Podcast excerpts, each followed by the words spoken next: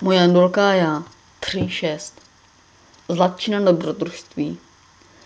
Zlatka je jedna z nejveselějších andulek, jaké znám. Jí neustále procházejí ty nejstřešnější věci. Tak například nedávno. Najednou prosvištěl bleskovým letem přes pokoj. Na stole stála cukřenka. Po cukru byla zapíchnutá stříbrná lžička. Všechny andulky mají rády lesklé věci. Proto jí Zlatka přirozeně přistala na lžičku. Přitom se lžička převážila a Zlatka dostala pořádnou cukrovou sprchu. Naprosto šokovaná vzala rychle do zaječích.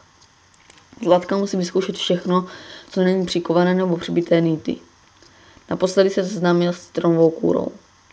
Že jí kyselé věci vůbec nechutnají, to se dalo vyčíst z výrazu, který byl neuvěřitelně pokřivený. Podobně se Andulce vedlo ze sklenici minerální vody. Spustila se z okraje sklenice, ale neudržela se a sklouzla dolů. V zápětí se vykoupila v uhličitých bublinkách minerálky. Bylo vidět, že to není ani trochu příjemné. Před klavírem má Zlatka naprosto zvláštní respekt.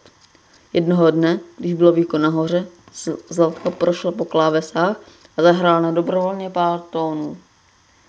Ty se jí však samozřejmě ani trochu nelíbily. V panice utekla do klece.